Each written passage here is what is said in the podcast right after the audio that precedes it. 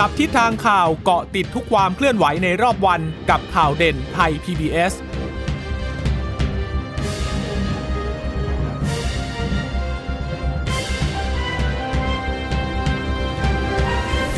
สวัสดีค่ะ สวัสดีค่ะ ต้อนรับคุณผู้ฟังสู่ข่าวเด่นไทย PBS ค่ะ เราพบกันเป็นประจำทุกวันจันทร์ถึงศุกร์บ่ายๆแบบนี้ อัปเดตข้อมูลข่าวสารที่เกิดขึ้นในรอบวัน ก่อนส่งต่อประเด็นไปยังข่าวข้ามมิติใหม่ทั่วไทยนะคะ เช่นเคยกับดิฉันจีราชาตาเอี่ยมรัศมี และคุณพึ่งนภาคล่องพยาบาลค่ะ ค่ะ ก็จะเจอกันทุกวันจันทร์ถึงศุกร์เวลาบ่าย3ามโมงอย่างนี้นะคะ ผ่านทางเว็บไซต์ไทย PBS radio com หรือว่าจะฟังผ่านทางแอปพลิเคชันไทย PBS podcast ได้ด้วยนะคะ แล้วก็ฝากสวัสดีคุณผู้ฟังทุกท่านค่ะ ที่ฟังเราอยู่นะคะจากสถานีวิทยุที่เชื่อมโยงสัญญาณจากทางไทย PBS นะคะค่ะวันนี้ก็คงจะต้องเออเริ่มต้นในเรื่องของความเคลื่อนไหวทางการเมืองนะ เนื่องจากว่าเมื่อช่วงเย็นวันนี้นะคะเมื่อช่วงเย็นเมื่อวานนี้เนี่ยก็มีการชุมนุมนะคะของกลุ่มราษฎรนะคะปรากฏว่าการชุมนุมดูเหมือนไม่น่าจะมีอะไรนะคะแต่ปรากฏว่าตำรวจเนี่ยมีการฉีดน้ำแรงดันสูง เข้าใส่กลุ่มผู้ชุมนุมนั่นแหละนะคะหลังจากนั้นก็เลยดูเหมือนจะเกิดความวุ่นวายขึ้น แต่ก็จบลงด้วยการยุติการชุมนุมก็ถือว่าเเป็นไปด้วยความเรียบร้อยดี แต่ก็มีเรื่องของปฏิกิริยาปฏิกิริยาที่เกิดขึ้นค่ะหลังจากที่ทางตำรวจนั้นได้ออออกมาฉีดน้ำใส่กลุ่มผู้ชุมนุมอย่างนั้นนะเดี๋ยวเรามีความเคลื่อนไหวในเรื่องนี้ด้วยนะคะ ค่ะและขณะเดียวกันวันนี้นายกรัฐมนตรีก็เป็นประธานในการประชุมคณะกรรมการยุทธศาสตร์ชาติ ครั้งที่ 3 แล้วนะคะ ประจำปีนี้ก็มีการให้สัมภาษณ์หลาย ๆ เรื่องด้วยกันนะอย่างทั้งเรื่องของการปรองดองเรื่องของแกนนำที่จะขอริภัยแล้วก็รวมไปถึงกรณีของความสัมพันธ์ระหว่างประเทศด้วยนะคะ เพราะว่าวันนี้ เราก็น่าจะค่อนข้างชัดเจนแล้วแหละว่าผู้นำคนใหม่ของสหรัฐเนี่ยก็คงจะเปลี่ยนขั้วจากเดิมริพับลิกันไปเป็นเดโมแครตนะคะโดย นายโจไบเดนเนี่ยนะคะ แต่ว่าก่อนอื่นก็คงต้องติดตามเรื่องในประเทศกันก่อน การตั้งคณะกรรมการสมานฉันท์ปรองดองอกลุ่มผู้ชุมนุมเนี่ยเขาก็บอกแล้วว่าเขาคงไม่เข้ามาร่วมด้วยนะแต่แต่ต้องย้ำอีกทีนะว่า คงจะเป็นบางกลุ่ม เพราะว่ากลุ่มผู้ชุมนุมก็มีหลายกลุ่มหลายก้อนด้วยกันนะคะ ซึ่งวันนี้นายกก็พูดถึงเรื่องของการแก้ไขปัญหาการสร้างความปรองดองให้กับบ้านเมืองด้วย หลังจากที่มีคนมองกันบอกว่า อ๊ะผู้ชุมนุมเนี่ยเดินมาสุดทางแล้วหรือเปล่านะคะนายกก็บอกว่าไม่ได้ไปชี้นำแบบว่าต้องแก้กันยังไง แต่ก็เชื่อมั่นบอกว่าเออก็ก็มีทิศทางมีวิธีการที่จะไปต่อกันอยู่แล้วแหละ ถ้าเกิดว่าทุกคนจริงใจช่วยกันคิดช่วยกันทำนะคะออนายกก็บอกว่าอย่าลืมนะเราเกือบ 70 ล้านคน ในประเทศนี้นะก็สนับสนุนทุกทางใครจะเสนอทางออกให้กับประเทศในหลากหลายความคิด คือยืนยันบอกว่าไม่ไปชี้นำหรอกในแนวทางการปรองดองนะคะ ไปฟังเสียงนายกในเรื่องนี้กันค่ะ ปรองดองการตั้งความรองผมไม่เคยไม่เคยไปอะไรอะต้องไปชี้นำว่าจะต้องแก้อะไรกันยังไง ผมเชื่อว่าทุกปัญหามันมีทางออกอยู่แล้วล่ะถ้าหากทุกคนจริงใจแล้วมาช่วยกันคิดช่วยกันทำในสิ่งที่มันมีความเป็นไปได้ แล้วก็เป็นไปตามขั้นตอนกลไกหรือกฎหมายที่มีอยู่นะเราต้องแก้ไขกันด้วยกฎหมายเราอยู่กันด้วยกฎหมายนะทุกประเทศถ้าไม่มีกฎหมายก็อยู่ไม่ได้ประชาธิปไตยก็ต้องมีกฎหมายเป็นหลักนะครับ เพื่อทำให้ไม่เกิดผลกระทบซึ่งกันและกันนะนี่ก็เราต้องดำเนินการด้วยหลักของความถูกต้องบนหลักของกฎหมายกติกาของบ้านเมือง แล้วก็เป็นวิธีปฏิบัติที่คนส่วนใหญ่ของประเทศรับได้นะเรามีประชากรถึงเกือบเจ็ดสิบล้านคนนะผมก็ สนับสนุนทุกทางนะที่ใครจะเสนอคนทางออกให้ประเทศไทยหลากหลายความคิด ผมก็ยืนยันว่าผมรับฟังทุกฝ่าย แล้วยังคิดว่าการร่วมพูดคุยยังเป็นทางออกที่ดีที่สุดให้กับทุกปัญหาเสมอไปนะอันนี้ก็เป็นเรื่องของที่ใหญ่กับผู้กับพวกเรานะก็ต้องช่วยกันทำให้บ้านเมืองเราเดินหน้าไปได้ โดยเฉพาะยิ่งในช่วงนี้ที่มันวิกฤตเศรษฐกิจ ผมพยายามทุ่มเท ทั้งสติปัญญาทั้งเวลาต่างๆ ให้กับเรื่องของการแก้ปัญหาเศรษฐกิจนะร่วมกับฝ่ายเศรษฐกิจนะกับทุกกระทรวงในคอรมอด้วยเลยด้วย นะอันนี้ก็หลายอย่างมันก็มันก็คล้ายๆกันทุกประเทศนั่นแหละนะไม่มีความแตกต่างในเรื่องของสิ่งที่มันเกิดปัญหาจากโควิดนะทีนี้ระหว่างสัมภาษณ์ค่ะ ก็มีการถามเข้ามาถึงบอกว่ากระแสข่าวบอกสี่แกนนำกลุ่มผู้ชุมนุมเนี่ยเขาเขาไปขอลี้ภัยทางการเมืองในสหรัฐ ข้อเท็จจริงเป็นยังไงนะคะ นายกก็บอกแค่ว่าเรื่องลี้ภัยอันนี้ไม่ทราบ เห็นแต่เขียนกันในโซเชียลเน็ตเวิร์กนี่แหละ ไม่รู้ใครเขียนเหมือนกันก็เลยยังไม่ทราบนะคะ แต่ว่าก็มองว่าการจะลี้ภัยเนี่ย ก็คงต้องมีเหตุผลในการขอลี้ภัย ตอนนี้ยังไม่รู้รายละเอียดว่าเป็นยังไงนะคะ แต่ว่าสิ่งที่จะเป็นอยู่ในขณะนี้ก็คงต้องคุยกันเรื่องของการทำให้บ้านเมืองเดินหน้าต่อไปได้ ท่ามกลางวิกฤตเศรษฐกิจ วิกฤต โรคติดต่อโรคระบาดอะไรอยู่ณขณะนี้นะคะค่ะ แล้วนอกจากนั้นนะนายกก็มีการพูดถึงการเลือกตั้งประธานาธิบดีสหรัฐด้วยนะซึ่งตอนนี้เนี่ยผู้ที่รับชัยชนะก็คือนายโจไบเดนนะคะ ซึ่งก็เป็นว่าที่ประธานาธิบดีคนใหม่ ทีนี้ผู้สื่อข่าวก็ถามเหมือนกันถามนายกเหมือนกันว่าเมื่อนายโจไบเดนเนี่ยขึ้นมาเป็นประธานาธิบดีคนใหม่แล้วเนี่ยจะมีผลอย่างไรต่อประเทศไทยนะคะ นายกบอกว่าก็ส่งสารแสดงความยินดีกับนายโจไบเดนแล้วนะคะ ซึ่งความสัมพันธ์ระหว่าง 2 ประเทศเนี่ยก็มีมายาวนานแล้วแหละนะคะ ก็คาดว่าจะมีการกระชับให้แน่นแฟนมากยิ่งขึ้น ไปฟังเสียงของพลเอกประยุทธ์ในประเด็นนี้กันค่ะ ผมได้ส่งสารแสดงความดีไปแล้วนะครับ คนใหม่โจไบเดนนะครับ แล้วก็ก็กล่าวถึงความสัมพันธ์ที่เรามีมายาวนานแล้วคาดว่าจะมีการกระชับความแน่นแฟนให้มากยิ่งขึ้นนะครับ มีสายสัมพันธ์และมิตรเมตรีที่ดีมาแบบในอดีตเสมอมา ก็เรามีความสัมพันธ์เป็นเกือบสองร้อยปีมาแล้วนะเรากับเขานะ นั่นเราก็ผมได้สักเตรียมการตั้งแต่ต้นมาแล้วละกระทรวงต่างประเทศก็จะจะต้องดำเนินการในหลายเรื่องด้วยกันในการที่จะมีการหารือกันกับรัฐบาลใหม่ของสหรัฐอเมริกานะครับขณะเดียวกันเราก็ต้องเตรียมความพร้อมของเราไว้ด้วยในเรื่องนะครับ แม้กระทั่งจะมีนโยบายต่างที่มันเปลี่ยนแปลงไปก็ตามนะเราก็ต้องปรับตัวให้ให้สร้างสมดุลให้ได้ในภูมิภาคของเรานะคงไม่ใช่เฉพาะประเทศไทยประเทศเดียวอาเซียนด้วยอะไรด้วยทั้งหมด นะก็ก็ก็หวังไว้อย่างยิ่งว่าความสัมพันธ์ที่ดีเหล่านั้นก็คงจะสืบสานกันต่อไปในอนาคตนะครับค่ะไทยกับสหรัฐนี่ความสัมพันธ์ยาวนานกว่า 200 ปีนะแล้วก็ไทยเนี่ยเป็นประเทศแรกในในเอเชียนะคุณผู้ฟังที่ลงนามในสนธิสัญญาความสัมพันธ์ระหว่างทางการทูตระหว่างสหรัฐอเมริกา คือเป็นประเทศแรกในเอเชียเลยดังนั้นก็เท่ากับว่าเป็นพันธมิตรที่เก่าแก่ที่สุดในเอเชีย ไม่แน่ใจว่าทั้งเอเชียแปซิฟิกเลยหรือเปล่านะคะ ก็กว่า 200 ปีแล้วนะ ก็เลยเดินหน้าที่จะกระชับความสัมพันธ์ให้แน่นแฟ้นมากยิ่งขึ้นอีกด้วยนะคะ เรื่องของการเดินทางเยือนต่างประเทศต่างๆ เนี่ย หรือว่าต่างประเทศมาเยือนตอนนี้มันติดโควิดอยู่ไง ดังนั้นจะคุยจะอะไรก็ต้องโทรศัพท์ หรือว่าคุยแบบ teleconference กันบ้างนะคะ แล้วอาทิตย์หน้าเนี่ยเดี๋ยวมีประชุมอาเซียนผ่าน video conference ด้วย แล้ว 15-16 เนี่ย ก็เวียดนามเขาเป็นประธานการประชุมปีนี้อยู่แล้ว ก็จะต้องคุยกัน ซึ่งจริง ๆ ก่อนหน้านี้รู้สึกว่าจะมีการพูดคุยกับทางนายกเวียดนามไปแล้วนะคะก็คงหารือกันในความร่วมมือหลายๆฝ่ายด้วยนะคะ แล้วก็อีกอย่างหนึ่งเอเปกเนี่ย ก็ปีนี้ก็จะต้องมีการประชุมด้วยเหมือนกันนะคะ ก็บอกว่ามันจะต้องมีความความร่วมมืออะไรหลาย ๆ อย่างที่จะต้อง ทำผลักดันให้สำเร็จในปีนี้ด้วยนะคะ เพราะว่าทางไทยเป็นผู้ริเริ่มมาจากปีที่แล้วด้วย ก็พยายามผลักดันกันต่อให้ให้สารต่อมาให้ได้นะคะค่ะ เรื่องของการเลือกตั้งประธานาธิบดีตอนนี้นะคะ จนถึงวันนี้เนี่ยเราก็ยังไม่ได้ยินเสียง หรือว่าได้ยินคำแถลงการจากทาง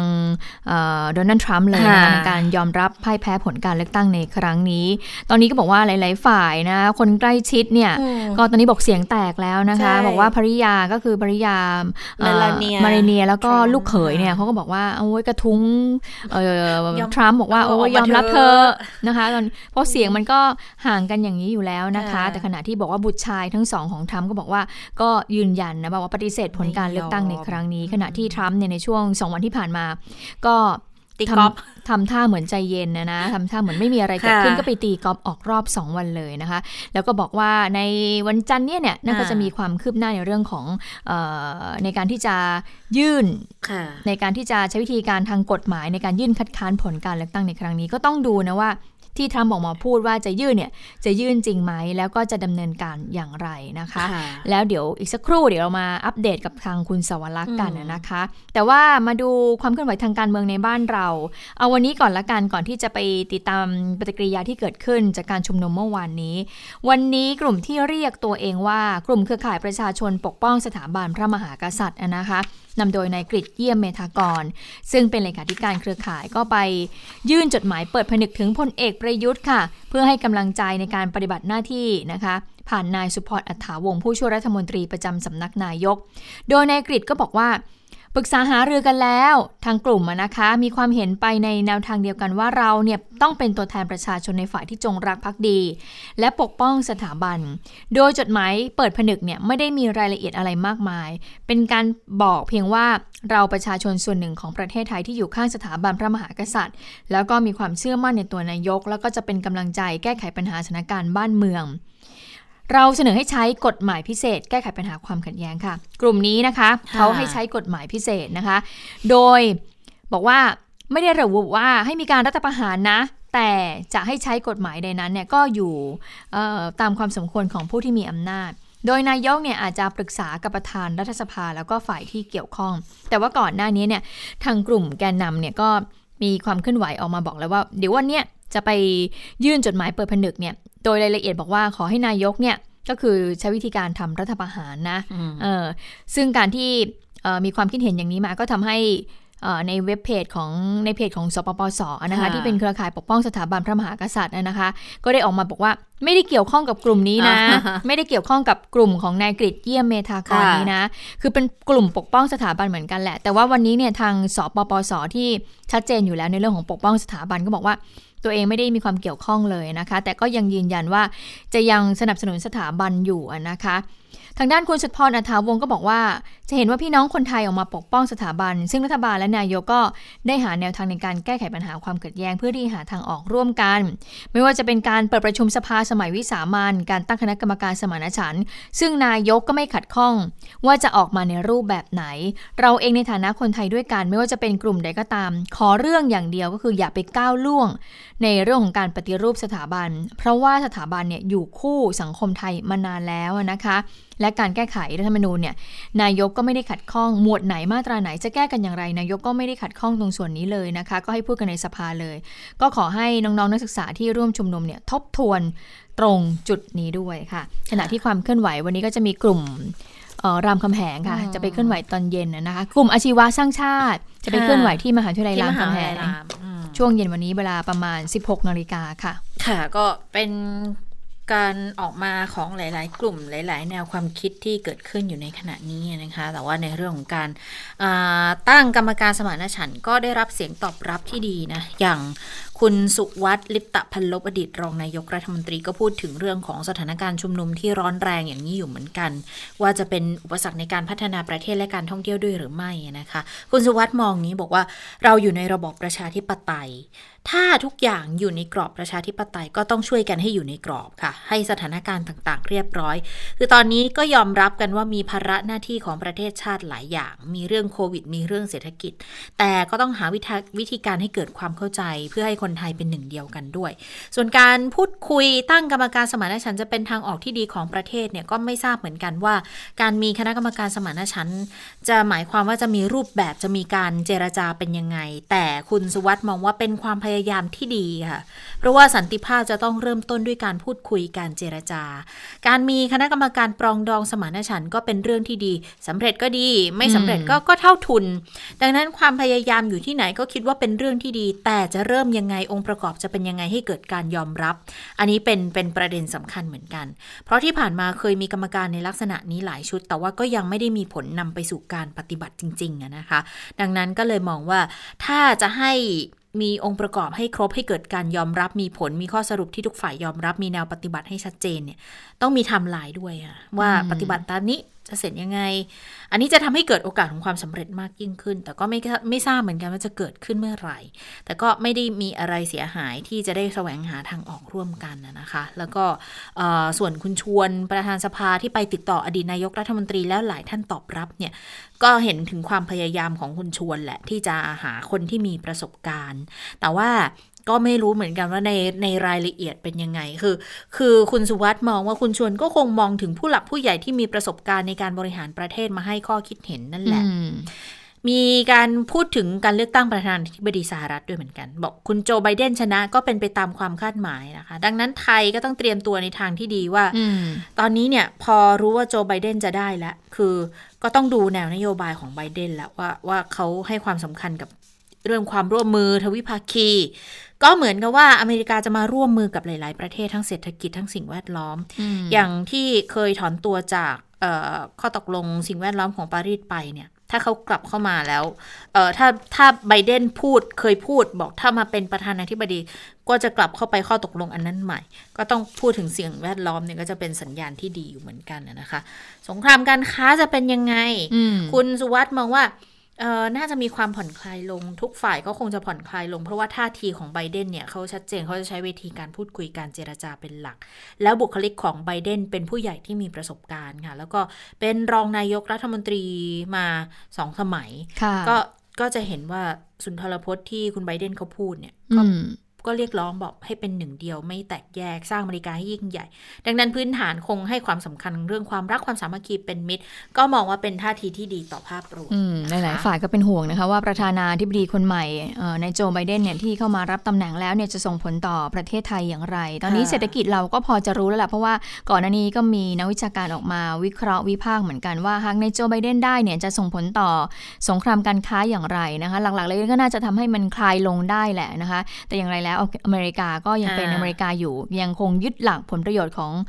อเมริกานั้นเป็นหลักนะคะซึ่งเรื่องของการเมืองเรื่องของสิ่งแวดล้อมเรื่องของอื่นๆเนี่ยอย่างเรื่องของการเมืองก็คุณเจษตาผู้นี้ก็จะวิเคราะห์เรื่องนี้ด้วยใช่ไหมคะก็พอดีสัมภาษณ์อาจารย์ยุทธพรอิสระชัยคือ คือต้องต้องบอกก่อนว่าพอเดโมแครตขึ้นมาเป็น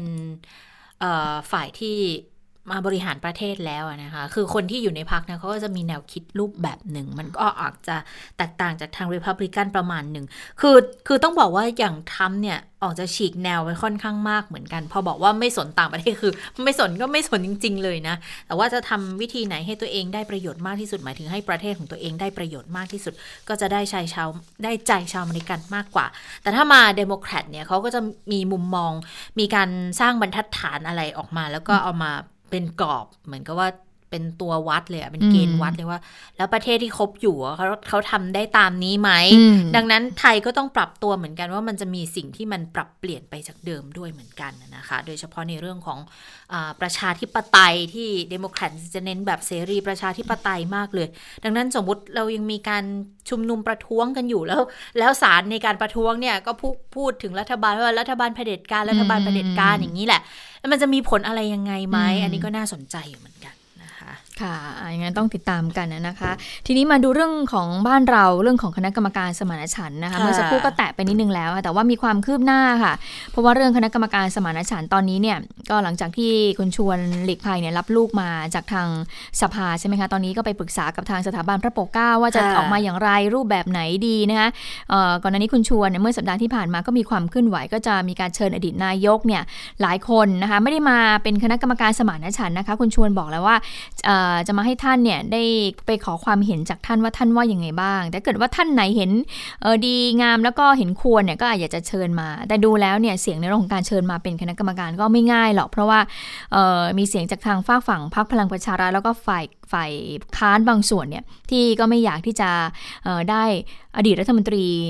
บางคนมาเหมือนกันนะคะ ทีนี้วันนี้คุณชวนว่ายังไงบ้างนะคุณชวนก็บอกว่า ก็เริ่มเดินสายทาบทามอดีตนายกหลายคนมาร่วมแสวงหาทางออกให้กับชาติ แต่ก็ถูกบุคลากรในพักพลังประชารัฐออกมาตีรวน ตลอดสัปดาห์ ปัญหาดังกล่าวเนี่ยเกิดจากบุคคลระดับบิ๊กผู้มีอำนาจในพลังประชารัฐ พยายามที่จะส่งสัญญาณมาตั้งแต่ต้นว่า ต้องการเข้ามาเป็นประธานคณะกรรมการสมานฉันท์ที่จะตั้งขึ้นมาด้วยตัวเอง แต่ไม่ได้รับการตอบสนองจากทางสภาแต่อย่างใดนะคะ โดยคุณชวนก็เตรียมแนวคิดที่จะแก้ไขปัญหาปมขัดแย้งนี้ รวมถึงแนว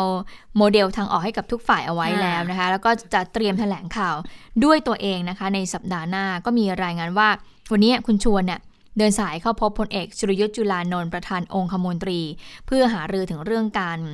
ปรองดองสมานฉันท์นะคะ ทีนี้ ที่บอกว่าบุคลากรในพักพลังประชารัฐทางจำกันได้ ที่เราคุยกันคุณเจษตาคุณเมื่อฟังคะที่บอกว่าคนที่มาพูดเนี่ย เอ๊ะ เป็นเอ่อเอาอดีตนายกมาเนี่ยเป็นปูดองเค็มหรือเปล่าถ้าพูดถึงนะคำพูดนี้เลยก็จะนึกออกใช่ไหมคะบอกว่าเป็นคุณศิระเจนจาคาที่ออกมาพูดถึงเรื่องนี้ แล้วก็ทำให้คุณชวนเนี่ยจะต้องโทรศัพท์ไปหาอดีตรัฐมนตรีหลายท่านขอโทษขอโพยว่ายังไม่ได้เอ่ยชื่อที่แบบว่าเอ่ยชื่ออดีตนายกมา แต่ว่าไม่ได้พูดถึงใครแล้วก็แต่ทำให้ท่านถูกวิพากษ์วิจารณ์นะคะก็ออกมาขอโทษขอโพยกันใหญ่เรื่องนี้ก็สร้างความไม่พอใจแล้วก็คุณชวนก็ตีกลับเหมือนกันบอกถ้าเกิดว่าอดีตนายกเป็นปูดองเค็ม ระวังคนพูดนะ จะเป็นปูดองจะเป็นปูใส่ฟอร์มาลีนอ่าก็เป็นวาทะที่เกิดขึ้นเมื่อสัปดาห์ที่ผ่านมา แต่ว่าก็มีกระแสเหมือนกันบอกว่า การที่คุณซีระหรือคุณปรินาเนี่ยออกมาพูดอย่างเนี้ยมีคนในพรรคพลังประชารัฐ หรือว่าผู้หลักผู้ใหญ่เนี่ย ต้องการที่จะสื่อบางอย่างไปถึงทางคุณชวนหลีกภัยประธานรัฐสภาหรือเปล่านะคะ คือคือไม่ได้พูดเองก็เหมือนว่าให้คนในพักพลังประชารัฐออกมาพูดหรือเปล่านะคะปรากฏว่าวันนี้ค่ะก็มีความเคลื่อนไหวของพลเอกประวิตยวงสุวรรณรองนายกรัฐมนตรี ก็ระบุถึงกรณีที่คุณปรินาไกรคุปสสราชบุรี แล้วก็คุณเสียราเจนจาคะออกมาตอบโต้คุณชวนหลีกภัยนะคะกรณีที่จะเชิญอดีตนายกมาร่วมเป็น คณะกรรมการสมานฉันท์นะคะ โดยพลเอกประวิทย์ก็บอกว่าก็เป็นเรื่องส่วนตัวของเขาอืมนะคะ อันนี้ก็เป็นความคิดเห็นจากทางพลเอกประวิทย์วงสุวรรณเพราะว่ามีคนก็เชื่อกันว่าจริง ๆ แล้วเนี่ยบุคคลในพรรคพลังประชารัฐอาจจะไม่เห็นด้วยสักเท่าไหร่แล้วแหละ กับการตั้งคณะกรรมการสมานฉันท์แล้วก็มีการดึงอดีตนายกเข้ามาร่วมด้วยตรงส่วนนี้นะคะอาทีนี้ไปดูความเคลื่อนไหวที่เกิดขึ้นเมื่อวานนี้ช่วงเย็นๆกันนะคะดูเหมือนไม่มีอะไรนะคะ คุณชิชตา แต่ด้านตำรวจเนี่ยไป มือลั่นเออที่เขาบอกว่าเป็นมือลั่นนี่ก็ไม่รู้ว่าข้อเท็จจริงเป็นอย่างไรนะ แต่ว่าทางตำรวจก็มาปฏิเสธแล้วนะคะ วันนี้คนที่ออกมาพูดถึงเรื่องนี้ก็คือพลตำรวจตรีปิยะตะวิชัยค่ะ รองผู้บัญชาการตำรวจนครบาลก็กล่าวถึงกรณีการฉีดน้ำสกัดใส่ผู้ชุมนุมนะคะ บอกว่า เป็นไปตามแผนไม่ได้มือลั่นนะ เป็นไปตามแผนตามสกัดกั้นของผู้ชุมนุม ที่ว่ามีการรื้อลวดหนามสิ่งกีดขวาง เพื่อที่จะเข้าไปยังพื้นที่บริเวณด้านใน เพราะว่าเมื่อวานนี้เนี่ยทางกลุ่มผู้ชุมนุมต้องการที่จะเคลื่อนมวลชนเนี่ยไปบริเวณสำนักพระราชวังเพื่อที่จะ ยื่นหนังสือนะคะแล้วก็มีการทำกิจกรรมเชิงสัญลักษณ์ค่ะ มีไปรษณีย์ตู้ไปรษณีย์เคลื่อนที่นะคะ เห็นบอกว่าทำมาจากถังขยะเนี่ยค่ะก็ตกแต่งเป็นรูปไปรษณีย์เลยนะคะ เป็นตู้ไปรษณีย์สีแดงๆที่เราเห็น ทั่วๆไปเนี่ยนะคะ ที่ให้หย่อนจดหมายได้อย่างนี้แหละ ปรากฏว่ามันก็เป็นตู้ไปรษณีย์เคลื่อนย้ายเคลื่อนที่อย่างนั้นนะคะ แล้วก็ให้กลุ่มผู้ชุมนุมเนี่ยเขียนจดหมายน้อยเป็นไม่ได้เป็นการถวายดีกานะแต่เป็นการเขียนจดหมายว่าอยากจะส่งสารอะไร อยากจะเขียนอะไรความคิดเห็นอย่างไรเนี่ยไปถึงพระมหากษัตริย์นะคะ ก็ให้ผู้ชุมนุมเนี่ยหย่อนลงไป ปรากฏว่าผู้ชุมนุมก็บอกว่าจะทำกิจกรรมนี้แหละ แล้วก็จะไปทำกิจกรรมที่บริเวณสำนักพระราชวังตำรวจก็มีการตั้งแถวในการที่จะป้องกันแล้วแหละนะคะแต่ปรากฏว่าเมื่อวานนี้เนี่ยพอใกล้ๆเกือบจะถึงบริเวณสำนักพระราชวังนี่แหละนะคะปรากฏว่าตำรวจก็ฉีดน้ำใส่ผู้ชุมนุมนะคะ โดยเป็นการฉีดน้ำขึ้นฟ้า ไม่มีสารเคมีใด ๆนะคะ ครั้งนี้นะคะทีนี้ปรากฏว่าตอนช่วงที่เกิดเหตุเนี่ย ทางตำรวจก็ภายหลังเกิดเหตุตำรวจออกมาขอโทษบอกว่าจะไม่ทำนะแต่อยากให้ประชาชนผู้มาร่วมชุมนุมเนี่ยถอยห่างออกไปนะคะ ปรากฏว่าวันนี้ค่ะพลตำรวจตรีปิยะตวิชัยก็บอกว่า ทางกลุ่มผู้ชุมนุมเนี่ย ไม่หยุดแม้ว่าทางตำรวจเนี่ยจะบอกว่าให้ถอยร่นไปก็ตามนะคะตำรวจจึงได้ฉีดน้ำเพื่อป้องกันเหตุร้าย ป้องกันทรัพย์สินของทางราชการเสียหายนะคะ โดยการฉีดน้ำนั้นก็เป็นการฉีดในแนวสูง ไม่ได้ฉีดแนวประทะโดยตรงกับผู้กับผู้ชุมนุมแต่อย่างใด แล้วก็ยืนยันว่าได้ปฏิบัติตามขั้นตอนทางกฎหมาย ไปฟังเสียงของพลตำรวจตรีปิยะตะวิชัย ในเรื่องของฉีดน้ำแรงดันสูงนี้กันค่ะ จริงๆแล้วนะครับการปฏิบัติตามขั้นตอนตามพรบชุมนุมสาธารณะนะครับ เรามีขั้นตอนมีกฎมีระเบียบนะครับชัดเจนนะครับ ตั้งแต่มีการแจ้งเตือนผู้ชุมนุมเป็นระยะระยะ ตั้งแต่การเริ่มชุมนุมที่อนุสาวรีย์ประชาธิปไตยนะครับ ก่อนเคลื่อนตัวลงถนนราชดำเนินนะครับ แม้กระทั่งจุดล้างหน่วงนะครับ หรือว่าจุดคัดกรองบางจุดที่เราได้ตั้งขึ้นมาในระหว่างทาง ก็มีการเตือนตลอดนะครับ ทั้งผู้กำกับตำนานราชผู้กำกับชนะสงคราม รองผู้การนครบาลหกท่านผู้การนครบาลหกซึ่งเป็นผบเหตุการณ์อยู่ณที่นั้น ก็ได้มีการเตือนเป็นระยะระยะนะครับแม้กระทั่งตอนที่ถึงจุดลังงวงนะครับบริเวณหน้าศาลฎีกานะครับกลุ่มผู้ชุมนุมได้พยายามลื้อนะครับหรือลวดหนามอย่างที่เราเห็นตามคลิปตามข่าว แล้วว่ามีผู้ชุมนุมเนี่ยได้ทำการตัดรั้วลวดหนามมีการทำลายรถตู้นะครับมีการเคลื่อนย้ายรถประจำทางที่เราตั้งไว้เป็นบาริเออร์นะครับซึ่งเหล่านี้เนี่ยทางผู้ ผู้การนครบันหกก็คงจำเป็นจะต้องมีการเตือนผู้ชุมนุมด้วยการฉีดน้ำนะครับ ซึ่งได้เตือนด้วยทั้งเครื่องเสียงนะครับ เตือนด้วยข้อความนะครับ แล้วก็สุดท้ายก็ต้องเตือนด้วยการฉีดน้ำพอฉีดน้ำก็ผู้ชุมนุมจะได้หยุดการกระทำครับเเรามีความจำเป็นต้องระวังนะครับ เนื่องจากพื้นที่เหล่านั้นนะครับเป็นพื้นที่สำคัญนะครับ มีทั้งสาธารณสมบัติสำคัญของประเทศ ไม่ว่าจะเป็นศาลหลักเมืองนะครับวัดพระแก้ว พระบรมมหาราชวังพิพิธภัณฑ์สถานแห่งชาตินะครับ ซึ่งกลางคืนเนี่ยสถานการณ์เช่นนั้น เราไม่ทราบว่าใครเป็นใคร อาจจะมีสถานการณ์ลุกลามบานปลายใหญ่โตได้นะครับ เราจึงจำเป็นจะต้องฉีดน้ำเพื่อจะเตือน ให้พี่น้องประชาชนผู้ชุมนุมได้รับทราบว่าว่าให้หยุดการกระทำซึ่งพอฉีดเตือนปุ๊บเนี่ยก็มีการหยุดการกระทำครับ อืมก็ยืนยันนะคะว่าเป็นการเตือนนะในการฉีดน้ำที่ไม่ได้ใส่สารเคมีแต่อย่างใดนะคะแล้วนอกจากการฉีดน้ำแล้วเนี่ยเมื่อวานกลุ่มผู้ชุมนุมที่เข้าไปเนี่ยเขาบอกว่าเห็นผู้ควันในพื้นที่สนามหลวงด้วยนะคะ เรื่องนี้เนี่ยทางตำรวจว่ายังไงบ้างตำรวจบอกว่าจะต้องตรวจสอบว่าเป็นผู้ควันในลักษณะใด ซึ่งการจุดในหลายจุดที่มีการชุมนุมก็จะต้องไปตรวจสอบอย่างละเอียดอีกครั้งว่าเข้าข่ายความผิดตามพรบอาวุธปืน เครื่องกระสุนปืน วัตถุระเบิด แล้วก็พลุดอกไม้เพลิงหรือเปล่านะคะ โดยตำรวจก็บอกว่าเหตุการณ์เมื่อวานนี้เนี่ยทางตำรวจเนี่ยบาดเจ็บไป 3 คนนะสามคนที่ว่านี้ก็คือหัวแตกแล้วก็เย็บ 3 เข็ม เพราะว่าไปถูกกลุ่มผู้ชุมนุมเนี่ยคว้างปาแก้วขวดจากทางฝั่งกลุ่มผู้ชุมนุมเข้ามานะคะ ส่วนความเสียหายจากการรื้อรั้วเหล็กแผนกั้น ท้องสนามหลวงนั้นก็ต้องให้กทมเนี่ยไปสำรวจความเสียหายค่ะ ส่วนตู้ไปรษณีย์เพราะว่าไปไหนนะคะ เนื่องจากว่าทางกลุ่มผู้ชุมนุมเนี่ยก็น่าจะยุติประมาณช่วง3ามทุ่มนะคะ แล้วตู้ไปรษณีย์ที่ให้ผู้ที่มาชุมนุมนั้นได้มีการหย่อนเนี่ยเอาไปไว้ที่ไหนนะคะ ทางพลตำรวจตรีปิยะก็บอกว่าก็เก็บไว้อย่างดีนะเก็บไว้ที่สอนอชนะสงครามไปฟังเสียงกันค่ะ ตอนนี้อยู่ที่สอนอชนะสงครามนะครับทางผู้กำกับชนะสงครามเก็บรวบรวมไว้ประกอบจำนวนการสอบสวนนะครับ เป็นวัตถุพยานอย่างหนึ่งครับ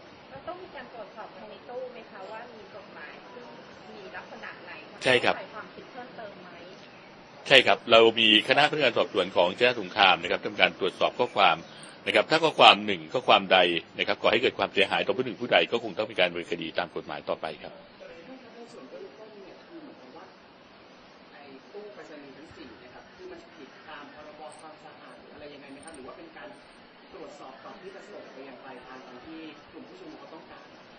ก็ตู้ไปรษณีย์ก็เป็นส่วนหนึ่งของการกระทำผิดด้วยนะครับ ทางพนักงานสอบสวนก็ได้ยึดเอาไว้เป็นพยานหลักฐานประกอบสำนวนการสอบสวนครับจำเป็นต้องมีการตรวจสอบลายนิ้วมือหรืออะไรต่างๆภายในตัวตู้หรืออะไรต่างๆก็คงต้องดูกันต่อไปครับครับในส่วนของผู้ที่กระทำความผิดแกนนำต่างๆมีการพิจารณาแจ้งข้อความข้อข้อกล่าวหาหรือยังก็ขณะนี้พนักงานสอบสวนสนชาติสงครามนะครับ แล้วก็สนธรรมราชดำเนินการอยู่ครับ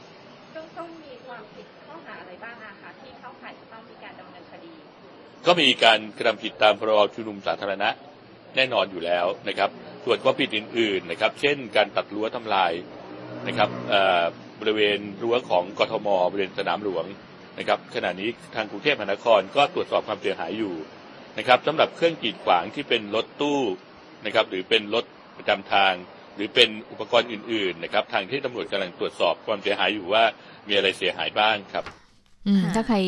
เขียนจดหมายแล้วก็ระบุชื่อนามสกุลแฮชแท็กอย่างละเอียดนี่แล้วก็น่าจะร้อนๆหนาวๆเลยนะ เพราะว่าตำรวจถือว่าเป็นหลักฐานการดำเนินคดีได้เป็นอย่างดีเหมือนกันนะคะ ค่ะ อันนี้ก็โอ้โห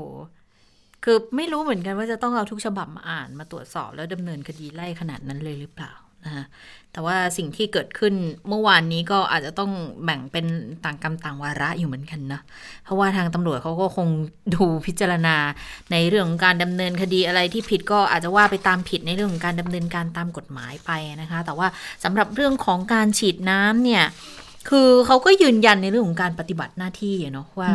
ก็ทำตามขั้นตอนของกฎหมายและคราวนี้เป็นน้ำแบบ ไม่มีสารเคมีใช่ไหมคะ ที่มีการยืนยันกันมานะคะ แต่ว่าถ้าย้อนไปเมื่อช่วงที่มีการฉีดน้ำครั้งแรก ตรงแยกปทุมวันวันที่ 16 ใช่ไหมคะอืมตอนนั้นเนี่ยมีเอ่อการผสมสารเคมี แล้วก็ตอนที่ตำรวจมาแถลงข่าวหลังจากวันที่เกิดเหตุเนี่ยก็มีการสัญญิงสัญญากันไว้เนาะว่า เดี๋ยวจะมาบอกว่าจะมีสารเคมีอะไรกันบ้างตอนนั้นก็หายไปเลยอืมก็คนที่อยากรู้ก็พยายามทวงถามกันอยู่ว่า มีอะไรยังไงก็ยังไม่ได้รับคำตอบสักทีทีนี้เมื่อสัปดาห์ที่แล้วเนี่ยตำรวจเขาเชิญเออเอยกมทตำรวจ เขาเชิญสตชเชิญสตชเข้าไปชี้แจง แต่ว่าก็ไม่มีคนไปไม่มานะคะไม่ไม่มามา อาทิตย์นี้เนี่ยก็มีการเชิญกันอีกครั้งหนึ่ง แต่ว่าก็ไปพบกับทางกรรมการสิทธิมนุษยชนของวุฒิสภานะคะ ก็คุณสมชายสวรรค์การเป็นประธานกรรมาธิการชุดนี้ ของวุฒินะคะ แล้วก็มีการติดตามสถานการณ์สิทธิมนุษยชน สิทธิเสรีภาพในการชุมนุมทางการเมือง มีประเด็นกระบวนการขั้นตอนควบคุมฝูงชนการออกหมายเรียกหมายจับแกนนำแล้วก็คราวนี้เนี่ยตัวแทนสตชไปนะคะ ก็มีการชี้แจงกับที่ประชุมทางด้านของพันตำ พันตำรวจตรีอนันต์จันศรีค่ะ สารวัตรฝ่ายอำนวยการ 3 กองบังคับการอำนวยการกองบัญชาการตำรวจนครบาลก็พูดถึงมาตรการดูแลผู้ชุมนุมต่างๆ นานา แล้วก็มติคอรมอเกี่ยวกับกฎหมายจราจรที่เกี่ยวข้องด้วย ส่วนทางด้านของพลตำรวจตรีสหรัฐศิ ศักดิ์ศิลปชัย รองผู้บัญชาการตำรวจนครบาลก็ชี้แจงการดำเนินการออกหมายเรียกหมายจับผู้ชุมนุม ก็บอกว่าถ้ามีการกระทำที่ฝ่าฝืนอันเนื่องมาจากการชุมนุมเนี่ยก็จะต้องตั้งคณะกรรมการสอบสวนขึ้น จะได้รวบรวมพยานหลักฐานที่แสวงหาทั้งภาพนิ่งภาพเคลื่อนไหวคำปราศัยแกนนำแล้วก็จะร่วมกันพิจารณา ถ้าหากว่าเข้าหลักเกณฑ์ความผิด ก็จะยื่นคำร้องต่อศาลขอออกหมายจับต่อไป โดยให้ศาลพิจารณาจากพยานหลักฐานดังกล่าวว่าเพียงพอจะออกหมายจับไหมนะคะ ส่วนเรื่องที่ให้ความสนใจกันเนี่ยนั่นก็คือน้ำผสมสารเคมีนะ ก็ยอมรับอีกครั้งหนึ่งบอกว่ามีการใช้น้ำสลายการชุมนุมบริเวณแยกปทุมวัน วันที่ 16 ตุลาคมที่ผ่านมาค่ะ ก็บอกว่าการฉีดน้ำแรงดันสูงเนี่ยมีส่วนผสมของสารเคมีอยู่ 2 ตัว ก็คือสารเคมีสีฟ้าหรือว่าเรียกว่าสารเมทิลไวโอเลต 2B นะคะเป็นบอกชนิดเดียวกับยาม่วงป้ายปาก ไอยาม่วงเนี่ย ถ้าคุณผู้ฟังเคยใช้ตอนเด็กอืมติดๆมันก็นะติดนะติดติดแน่นเลยล่ะเคยป้ายคงป้ายคอป้ายลิ้นโอ้ยติดเลยอะโอ้ติดครับฟันติดม่วงอนี่ปากม่วงโอ้ยกี่วันอืมก็ไม่รู้กว่าจะหายเขาก็เลยเอามาผสม แล้วมันก็ก็ถ้าติดเนื้อติดตัวมันก็เลยติดนานไงแล้วก็เคยไปใช้ตอนเอ่อม็อบฮ่องกงฉีดแล้วเป็นการมาร์กตัว เขาก็เลยบอกว่าเออก็คราวนี้ก็เอามาใช้ด้วย แต่ว่ามีเอกสารยืนยันความปลอดภัยของสารตัวนี้ อัตราส่วนเขาใช้อย่างนี้ค่ะ น้ำ97 มีสาร 3%ส่วนสามชนสารชนิดที่ 2 เป็นแก๊สน้ำตา อันนี้บอกว่าใช้ครั้งเดียวเพื่อยุติการชุมนุม โดยไม่เป็นอันตรายต่อผู้ชุมนุมยืนยันอย่างนั้นนะคะ ว่าเป็นการผสมสารอย่างเจือจาง ส่วนสาเหตุที่ใช้น้ำเนี่ย ก็เพราะว่าผู้ชุมนุมเข้าใกล้สถานที่สำคัญระยะ 150 เมตร แล้วก็แบ่งเป็น 2 ช่วง คือฉีดน้ำเปล่าไปด้านบนและกดต่ำลงพื้น ก่อนจะประกาศว่าจะใช้รถฉีดน้ำแรงดันสูง เมื่อผู้ชุมนุมยังฝ่าฝืนเริ่มก่อความรุนแรงช่วงที่ 2 ก็เลยใช้น้ำสีฟ้า เพื่อระบุตัวบุคคลกระทำผิดตามพรกฉุกเฉิน สุดท้ายพออสถานการณ์ไม่ยุติค่ะ ก็ใช้แก๊สน้ำตาสลายการชุมนุม แต่ตอนนั้นไม่มีนะ ไม่มีอืมแก๊สน้ำตา แต่ว่ามีผสมแก๊สน้ำตาเข้าไป แต่ก็ยืนยันบอกว่าดำเนินการตามหลักสากลตามกฎหมาย เป็นไปตามสถานการณ์ด้วย นะคะค่ะก็ต้องว่ากันไปนะคะ ทีนี้มาดูเรื่องของการแก้ไขรัฐมนูญ เพราะว่าเราพูดเรื่องของกรรมการสมานฉันท์ไปแล้วนะคะ เรื่องของการแก้ไขรัฐมนูญเนี่ยในสัปดาห์หน้าก็น่าจะมีความชัดเจนขึ้น เพราะว่าทางสภาเนี่ยก็มีการนัดพิจารณายติร่างแก้ไขรัฐมนูญในวันที่ 17 พฤศจิกายน แต่ปรากฏว่าก่อนจะถึงสัปดาห์หน้าวันนี้มีความเคลื่อนไหวของนายกิติศักดิ์รัตนวราหะสมาชิก วุฒิสภาค่ะที่มีการเข้า ยื่นเป็นเพราะว่ามีการรวบรวมรายชื่อสว48 รายชื่อเพื่อยื่นให้สารรัฐมนูญนั้น พิจารณาตีความว่าการแก้ไขรัฐธรรมนูญเนี่ยด้วยการตั้งสสรเนี่ยขัดกับรัฐธรรมนูญ และควรที่จะทำประชามติถามประชาชนก่อนหรือไม่นะคะไปฟังเสียงของคุณกิติศักดิ์กันค่ะ ท่านนายกท่านแสดงความคิดเห็นเนี่ยให้แก้รัฐธรรมนูญเนี่ยก็ตรงกับสว แต่สวเนี่ยมีหน้าที่ ดูแลให้เป็นถูกต้องนะตามรัฐธรรมนูญนะตรงนี้ต่างหากนะครับ เพราะฉะนั้นจะช้าจะเร็วไปอีกอีกสักเล็กน้อยเนี่ยผมยืนยันนะครับว่าแก้ได้แก้ได้แน่นอนนะรัฐธรรมนูญเพียงแต่ว่าป้องกันไม่ให้เอ่อสวเนี่ยเอาเฉพาะสวแล้วกัน ไม่ต้องถูกสารรัฐธรรมนูญชี้ความผิดทีหลังประมาณนี้เองนะฮะไม่ได้ยื้อไม่ได้ประวิง นะฮะต้องต้องเรียนตรงนี้ แต่เพื่อความรอบคอบนะให้ถูกตามรัฐธรรมนูญเสียตรงนี้เท่านั้นนะครับ จะทำความเข้าใจกับกลุ่มผู้ชุมนุมยังไงฮะเพราะว่าอาจจะทำให้สถานการณ์การเมืองเนี่ยเลวร้ายลง ก็อยากจะฝากนะครับว่าเอ่อม็อบทุกม็อบเนี่ยเอ่อเป็นเป็นคนไทยด้วยกันทั้งนั้นนะแล้วก็สวก็เป็นคนไทยเหมือนกัน เพราะฉะนั้นเนี่ยเราต่างเป็นคนไทยนะครับ เราพูดจากันได้เอ่อการชุมนุมไม่ผิดแต่อย่าเลยเถิด รัฐธรรมนูญเอ้ประชาธิปไตยต้องมีขอบเขต เพราะฉะนั้นเนี่ยผมเรียนอย่างนี้เลยครับว่าขอบเขตของผมก็คือสถาบันพระมหากษัตริย์ อย่าเลยเถิด อย่าเลยเถิดไปตรงนั้น อย่าลืมนะครับว่าไม่ใช่เฉพาะมีม็อบจะเรียกม็อบอะไรก็ตามผมจำชื่อไม่ได้เพราะเยอะเหลือเกิน ยังมีอีกฝ่ายหนึ่งที่จำนวนมหาศาลที่เขาก็จะทนไม่ได้เหมือนกัน เพราะฉะนั้นฝากไว้ตรงนี้ เราคนไทยไม่อยากเห็นคนไทยฆ่ากันนะครับ อะไรที่เอ่อถอยได้ยอมได้ แต่ถ้าหากว่าม็อบมีเบื้องหน้าเบื้องหลัง มีคำสั่งมาจากนอกประเทศ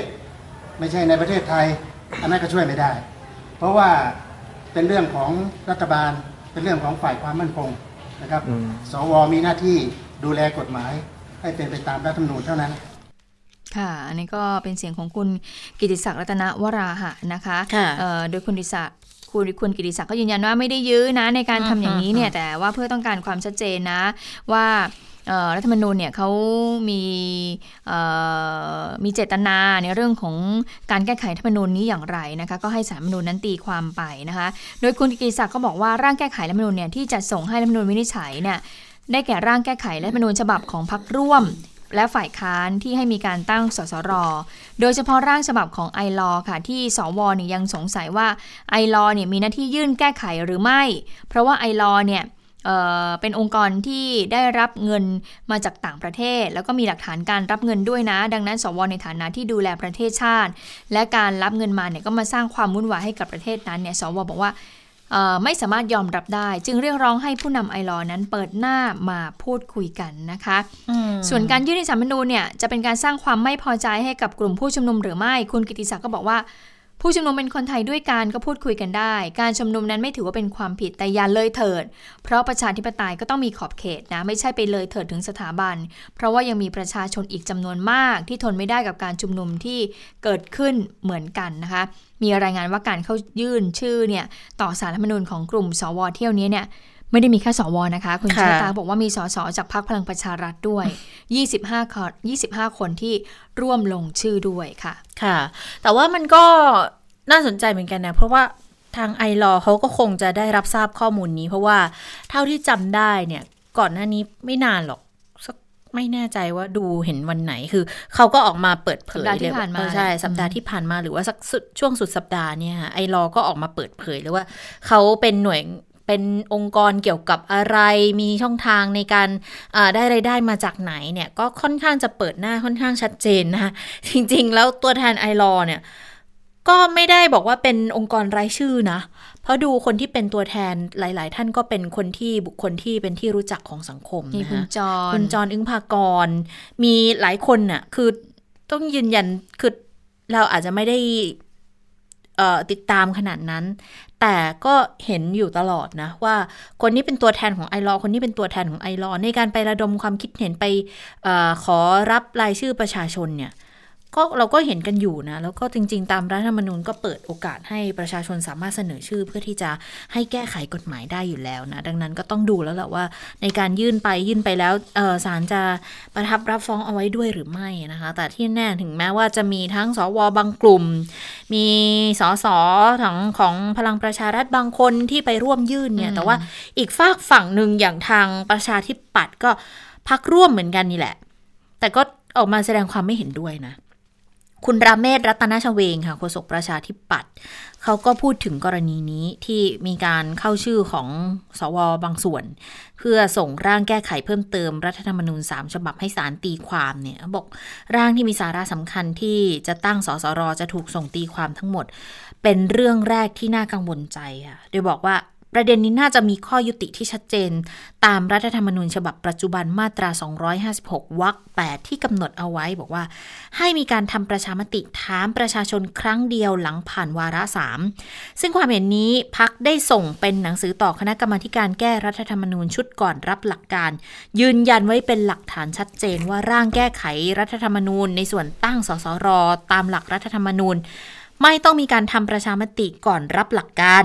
แต่ทำประชามติถามประชาชนครั้งเดียวว่าจะให้มีสสรหรือไม่ หลังผ่านวาระสามไปแล้ว ก็ยืนยันนะคะว่าร่างของประชาธิปัตย์ในส่วนที่ร่วมลงชื่อเนี่ยเป็นของพรรคร่วมฝ่ายรัฐบาล ชอบทำด้วยรัฐธรรมนูญ จึงไม่เห็นด้วยที่จะให้มีการส่งสารรัฐธรรมนูญเพื่อตีความ เพราะว่าอาจจะทำให้การแก้รัฐธรรมนูญล่าช้าออกไป แต่ว่าตามรัฐธรรมนูญแล้วสมาชิกรัฐสภาใช้สิทธิ์เข้าชื่อกันได้หลังผ่านวาระสามไปแล้ว อันนี้เป็นการตรวจสอบตามปกติค่ะ ก็เลยมองว่าใช้ขั้นตอนปกติดีกว่า แต่ความเห็นของประชาธิปัตย์ก็เป็นส่วนหนึ่งนะคะ ถ้าหากยื่นสารแล้วสารรัฐธรรมนูญมีดุลพินิษออกมา บอกว่าจะวิจพิจารณาวินิจฉัย ก็คงจะไม่ก้าวล่วงอำนาจศาลได้นะคะ อืมค่ะ มาดูคุณวิรัตนาเศษบ้างว่าอย่างไรบ้างนะคะสสบัญชีรายชื่อพรรคพลังประชารัฐนะคะ คุณวิรัตก็บอกว่า มาดูเรื่องของวันกันก่อนนะคะ เพราะว่าสัปดาห์หน้าเนี่ยก็มี การเปิดประชุมเพื่อพิจารณายติร่างแก้ไขและเมนูในวันที่ 17 พฤศจิกายน ตอนแรกก็คือมี 6 ฉบับใช่ไหมแต่ทีนี้เนี่ยล่าสุดก็มีไอหลอด้วย ก็น่าจะเป็น 7 ฉบับนะคะ คุณวิรัตบอกว่าวันเดียวอาจจะไม่เพียงพอนะ อาจจะต้องมีการประชุมถึง 2 วันก็คือ 17-18 พฤศจิกายนนะคะที่ขณะนี้ก็มีการถกเถียงกันว่า แล้วร่างของไอรอที่จะเข้าสู่การพิจารณาเนี่ยรัฐสภาจะมีการรีบเรียกวิปสามฝ่ายเนี่ยมาร่วมหารือเพื่อกำหนดกรอบเวลาหรือไม่นะคะ เพื่อที่จะมาพิจารณาเรื่องของแนวทางในการลงมติอย่างไรนะคะคุณวิรันก็บอกว่าแนวทางการลงมติเนี่ยจะต้องมีการพิจารณาร่างไอรอก่อน แล้วจึงค่อยลงมตินะคะ หรือว่าลงมติยติก่อน แล้วค่อยมาพิจารณาร่างของไอรอก็จะมีการหารืออถึงประเด็นนี้กันนะคะ ส่วนการที่ไปที่สวบางส่วนเนี่ยไปยื่นตีความ จะไม่ทำให้การพิจารณาของรัฐสภานั้นสะดุดลง เพราะว่าสามารถทำงานพร้อมกันได้เลย ส่วนจะส่งให้สารรัฐธรรมนูญเนี่ยก็ส่งไปตามระบบนะ ส่วนการพิจารณาก็พิจารณาตามกระบวนการขั้นตอนก็มั่นใจว่า 17-18 เนี่ย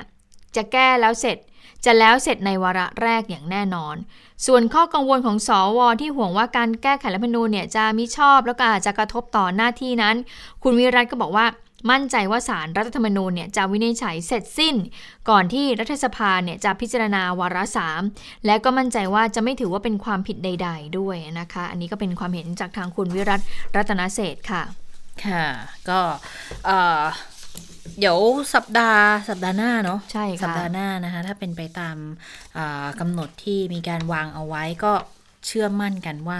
จะเสร็จวาระแรก ขณะเดียวกันคุณจุรินก็เป็นอีกคนหนึ่งนะคะ ที่ออกมายืนยันบอกว่าร่างรัฐธรรมนูญพักร่วมเนี่ยชอบด้วยกฎหมาย แล้วก็เชื่อด้วยว่าการที่ประธานสภาไปพบกับองคมนตรีเนี่ยอันนี้ถือว่าเป็นความปรารถนาดีต่อบ้านเมืองนะคะ ส่วนกรณีที่มีคนประสงค์จะยื่นให้สารรัฐธรรมนูญวินิจฉัยว่าขัดรัฐธรรมนูญหรือไม่ อันนี้ก็ให้ความเห็นยืนยันบอกว่า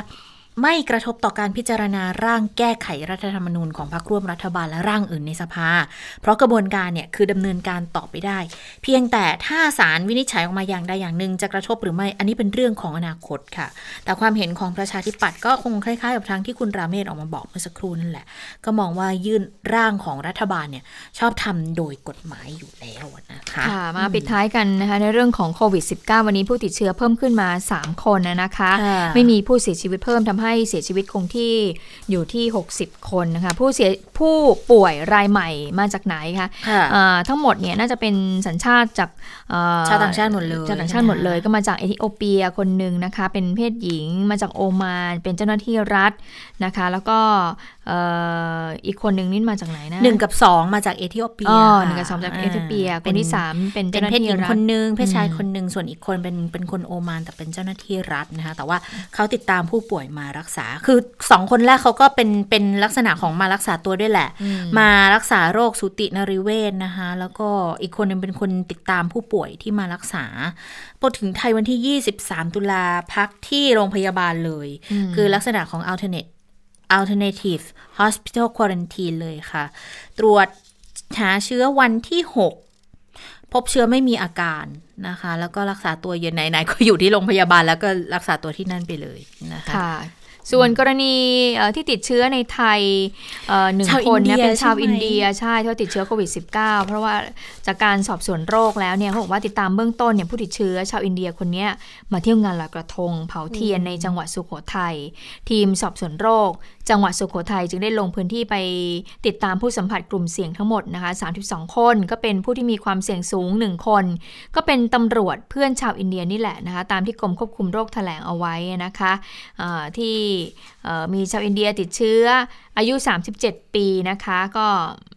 มีการตรวจผ่านทางวิธี PCR ที่โรงพยาบาลกระบี่ แล้วก็ศูนย์วิทยาศาสตร์การแพทย์ที่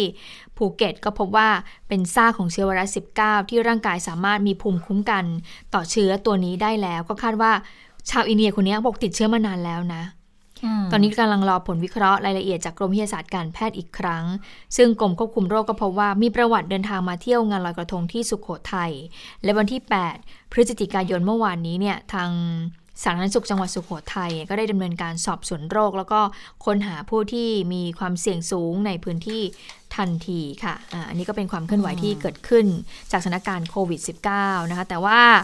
สถานการณ์โควิด -19 ตอนนี้ทั่วโลกนะคะ ก็ยอดไปที่ 50 ทะลุ 50 ละค่ะล้านคนไปเรียบร้อยแล้ว แล้วก็น่าจะเป็นสถานการณ์ที่ทำให้ว่าที่ประธานาธิบดีคนใหม่จะต้อง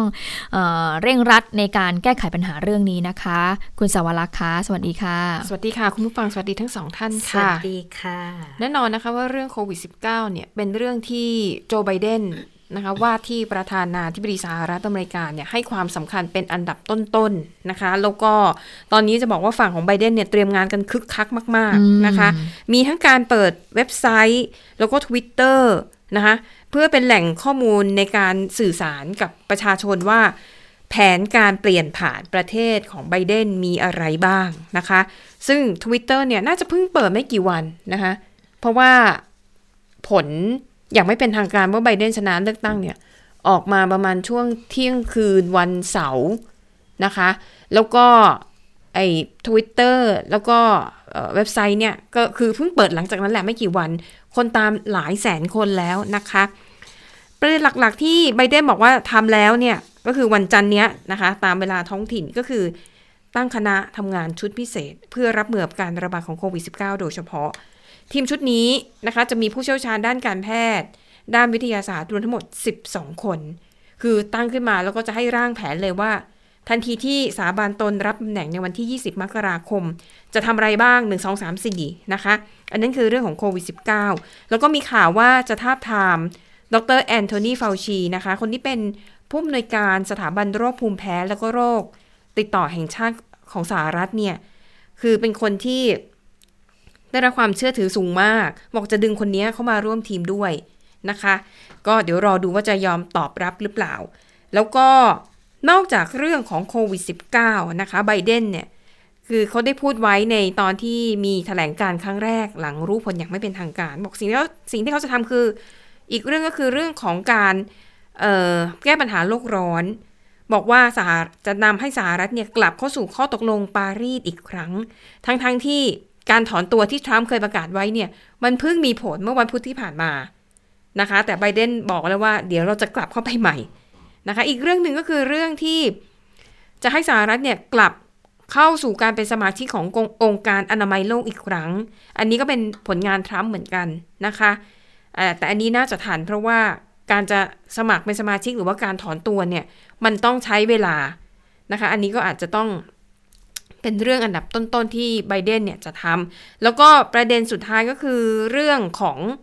ไอมาตรการหรือว่านโยบายที่กีดกันผู้อพยพทั้งหลายเนี่ยไบเดนบอกว่า จะยกเลิกให้หมด คือบรรยากาศเนี่ยมันจะคล้ายๆเหมือนกับในยุคที่โอบามาเป็นประธานาธิบดีนะคะบอกว่าจะเอานโยบายในยุคของโอบามาเนี่ยที่เป็นมิตรต่อคนต่างชาติที่ต้องการเข้ามาแสวงหาโอกาสเนี่ยมีโอกาสดีขึ้นนะคะ อันนี้ก็เป็นนโยบายคร่าวๆ ของไบเดนที่ประกาศออกมาแล้ว แล้วเขาบอกว่าเขาจะใช้อ่าอำนาจในฐานะประธานาธิบดีเนี่ยหรือว่า executive order สามารถเซ็นคำสั่งแล้วก็มีผลเลยนะคะ ซึ่งมันจะทำให้การตัดสินใจหรือการทำงานเนี่ยมันเร็วขึ้น โดยที่อำนาจนี้ไม่ต้องผ่านความเห็นชอบจากสภาคองเกรสนั่นเองนะคะอะอันนี้ก็เป็นแนวทางนะคะ ซึ่งเราจะบอกว่าคึกคักมาก แต่ว่าไปดูทางฝั่งของทรัมป์ค่ะ จนถึงขนาดนี้ก็ยังไม่ยอมออกมาประกาศยอมรับความพ่ายแพ้ซึ่ง อันนี้เนี่ยมันถือว่าเป็นธรรมเนียมปฏิบัติ แล้วก็ถือว่าเป็นมารยาททางการเมืองนะคะ ต่อให้ไม่มีผลอย่างเป็นทางการ แต่ถ้ามาถึงขั้นนี้แล้วเนี่ยผลการนับคะแนนมันค่อนข้างจะชัดเจนแล้ว ส่วนคือเกือบทั้งหมดทุกคนที่ผ่านมาเนี่ย คนที่รู้ว่าแพ้เนี่ยจะออกมาประกาศ อ่าแล้วก็ยอมรับความพ่ายแพ้ แสดงความยินดีต่อผู้ชนะ แต่ทรัมป์ก็ไม่ทำอืมคือนอกจากจะไม่ยอมรับความพ่ายแพ้แล้วเนี่ย ก็ยังดึงดันเหมือนเดิมว่าเขาอะเป็นผู้ชนะนะ แต่เนี่ยผลออกมาเงี้ยเพราะมีการโกงเลือกตั้ง แล้วก็เตรียมที่จะยื่นฟ้องในรัฐที่ทรัมป์บอกว่ามันมีปัญหานะคะอย่างเช่น เนี่ยไม่ยอมให้ผู้สังเกตการณ์ของพรรคเนี่ยเข้าไปใกล้สถานที่นับคะแนนเป็นต้น หรืออเป็นการฟ้องร้องเรื่องของบัตรลงคะแนนที่มาหลังวันที่ 3 พฤศจิกาซึ่งเป็นวันเลือกตั้งนะคะ ซึ่งอันนี้เนี่ยเขาบอกว่าจะไล่ฟ้องเป็นรายรัฐเลย อย่างกรณีของผู้สังเกตการณ์เนี่ยคือดิฉันก็เข้าไปอ่านข้อมูล คือจริงๆว่าเขาไม่ใช่ว่าไม่ให้เข้านะ แต่ว่าเขาก็จะมีกฎกติกาอยู่ว่าผู้ที่สังเกตการณ์สามารถอยู่ห่างจากการโต๊ะนับคะแนนเนี่ยหกฟุตสิบฟุตก็แล้วแต่ละรัฐก็ว่ากันไป แต่ทรัมป์เนี่ยฝ่ายของทรัมป์ก็อ้างว่า คืออยู่ไกลเกินไปมองไม่เห็นอะไรทำนองนี้นะคะ แต่เขาบอกว่าดูข้อกล่าวหานี้ฟังไม่ค่อยขึ้นสักเท่าไหร่ เพราะว่าการนับคะแนนเนี่ยทุกรัฐเนี่ยถือว่าทำได้ดีแล้วก็โปร่งใส คือใครอยากจะเข้าไปดูก็คือสามารถเข้าไปได้ คุณจะไลฟ์ผ่านทาง Facebook ถ่ายทอดสด ตลอด 10 ชั่วโมงการนับคะแนนเขาก็ไม่ว่าคือให้ทำได้หมดนะคะอะอันนี้ก็เป็นคดีความที่ทรัมป์เนี่ย ก็กำลังดำเนินการอยู่ค่ะ แต่ว่าก็มีข่าว เป็นข่าวจากแหล่งข่าวนะคะเขาบอกว่าตอนนี้มีอยู่สองคนที่กำลังกล่อมให้ทรัมป์เนี่ย ออกมาประกาศยอมรับความพ่ายแพ้ซะ มันน่าจะดูดีกว่านะคะ คนนั้นก็คือจาเรดคุชเนอร์คนนี้เป็นลูกเขยนะคะ เป็นลูกเขยคนโต แล้วก็ยังเป็นที่ปรึกษาที่ทำงานร่วมกับทรัมป์ด้วย อีกคนหนึ่งก็คือเมลานีภรรยาของทรัมป์นั่นเองนะคะ ก็คือพยายามกล่อมนะบอกว่า มมันมันถึงเวลาแล้วล่ะที่คุณควรจะต้องออกมาประกาศเออให้มันเป็นกิจจลักษณะ แล้วก็ถือว่าเป็นมารยาททางการเมืองด้วยนะคะ แต่ว่าลูกชายของทรัมป์สองคนนะคะ ที่เอ่อชื่อทรัมป์จูเนียร์แล้วก็อีริกเนี่ยสองคนนี้ไม่เห็นด้วยนะ บอกว่าทรัมป์เนี่ยควรจะเดินหน้าฟ้องร้องต่อไป แล้วก็อย่าไปยอมรับผลการเลือกตั้ง เพราะว่าจริง ๆ มันยังไม่ได้เป็นทางการไงนะคะ แต่การจะรอเป็นทางการก็น่าจะ อาจจะเป็นเดือนก็ได้นะค่ะนะคะก็เห็นในทวิตของทรัมป์ก็ออกมาเขียนเหมือนกันนี่บอกเราเป็นใครอะ มามีสิทธิ์อะไรมาประกาศผลเลือกตั้ง คือใช่คือตั้งคำถามไปกับสื่อ เพราะว่าเลือกตั้งสหรัฐนี่ส่วนใหญ่เอ่อสื่อมวลชนจะเป็นคนประกาศนะ ว่าใช่ใครเป็นคนชนะนะ รัฐนั้นนะแล้วเป็นคนรวบรวมคะแนนค่ะทั้งหลายแล้วก็ประกาศออกมาคือค่ะมันก็ไม่เป็นทางการจนกว่าจะมีการใช้เอ่อ คะแนนคณะของคณะผู้แทนใช่คณะผู้เลือกตั้งเขาก็จะไปปเป็ระนชุมคนโหวกัตนั่นแหละแต่อืมเพียงแต่ว่าคือวิธีการนี้ก็ทำกันมานานแล้วนะค่ะ แล้วมันก็ไม่ค่อยจะพลาดอะนะคะอืมใช่ซึ่งดังนั้นนะคะก็ต้องต้องให้ก็เลยกให้เครดิตกับทางอืมสื่อมวลชนแล้วเพราะว่า เออแต่ละเจ้าเขาก็จะมีระเบียบวิธีการอยู่แล้วนะเขาบอกชัดเจนที่ฉันไปอ่านของ AP ว่าค่ะเขาใช้วิธีการแบบไหนอะไรยังไงอ่าในการใช่รวบรวมข้อมูลคือทุกอย่างก็ค่อนข้างที่จะเปิดเผยอะแล้วค่ะก็ก็เลยเอ่อมีการตั้งข้อสังเกตแบบนี้จากทางทรัมป์ก็คือก็ง่ายๆว่าก็ไม่ยอมรับผลการค่ะเลือกตั้งอะแหละ แต่ที่ฉันว่าอย่างนี้แหละคือทรัมป์ค่ะยอมง่าย ๆ ก็ไม่ใช่ทรัมป์ใช่นะนักข่าวอฉีย่ากงเราทุกก็ขนบ ใช่แล้วก็เดี๋ยวในวันนี้นะคะในช่วงข่าวค่ำเนี่ยก็จะมีวิเคราะห์นะคะ จะมาแจกแจงรายละเอียดว่า วันที่ทรัมป์หมดอำนาจก็คือค่ะ เที่ยงวันของวันที่ 20 20มกราคมมกราปีหน้าททรัมป์จะต้องเผชิญกับคดีความอะไรบ้าง โอ้ ซึ่งคดีความเหล่านี้เนี่ยคือเขาฟ้องในช่วงที่ทรัมป์ยังอยู่ในตำแหน่งค่ะ แล้วมีเอกสิทธิ์เนาะ อ่มันมีเอกสิทธิ์คุ้มกันนะคะ หลักๆเนี่ยก็จะเป็นสองเรื่องคือเรื่องภาษีกับเรื่องผู้หญิง นะคะ เพราะว่ามีผู้หญิงหลายคนอ่ามีหลายคนแหละที่ค่ะบอกว่าเออเคยถูกทรัมป์เนี่ยล่วงละเมิดทางเพศเมื่อหลายปีก่อนนะคะ แล้วก็เรื่องของเลี่ยงภาษีนี่จะเยอะหน่อย มีทั้งในตัวเขาเองแล้วก็บริษัท Trump Organization ก็จะมีแจกแจงกันให้ดูว่า เออคดีที่ทรัมป์เนี่ย อาจจะต้องโดนแล้วคราวนี้มันไม่มีเอกสิทธิ์คุ้มกันแล้วเนี่ย จะมีอะไรบ้างแล้วก็น่าวิตกแค่ไหนค่ะ ค่ะ และทั้งหมดก็คือข่าวเด่นไทย PBS วันนี้เราทั้ง 3 คนลาไปก่อน สวัสดีค่ะ สวัสดีค่ะ สวัสดีค่ะ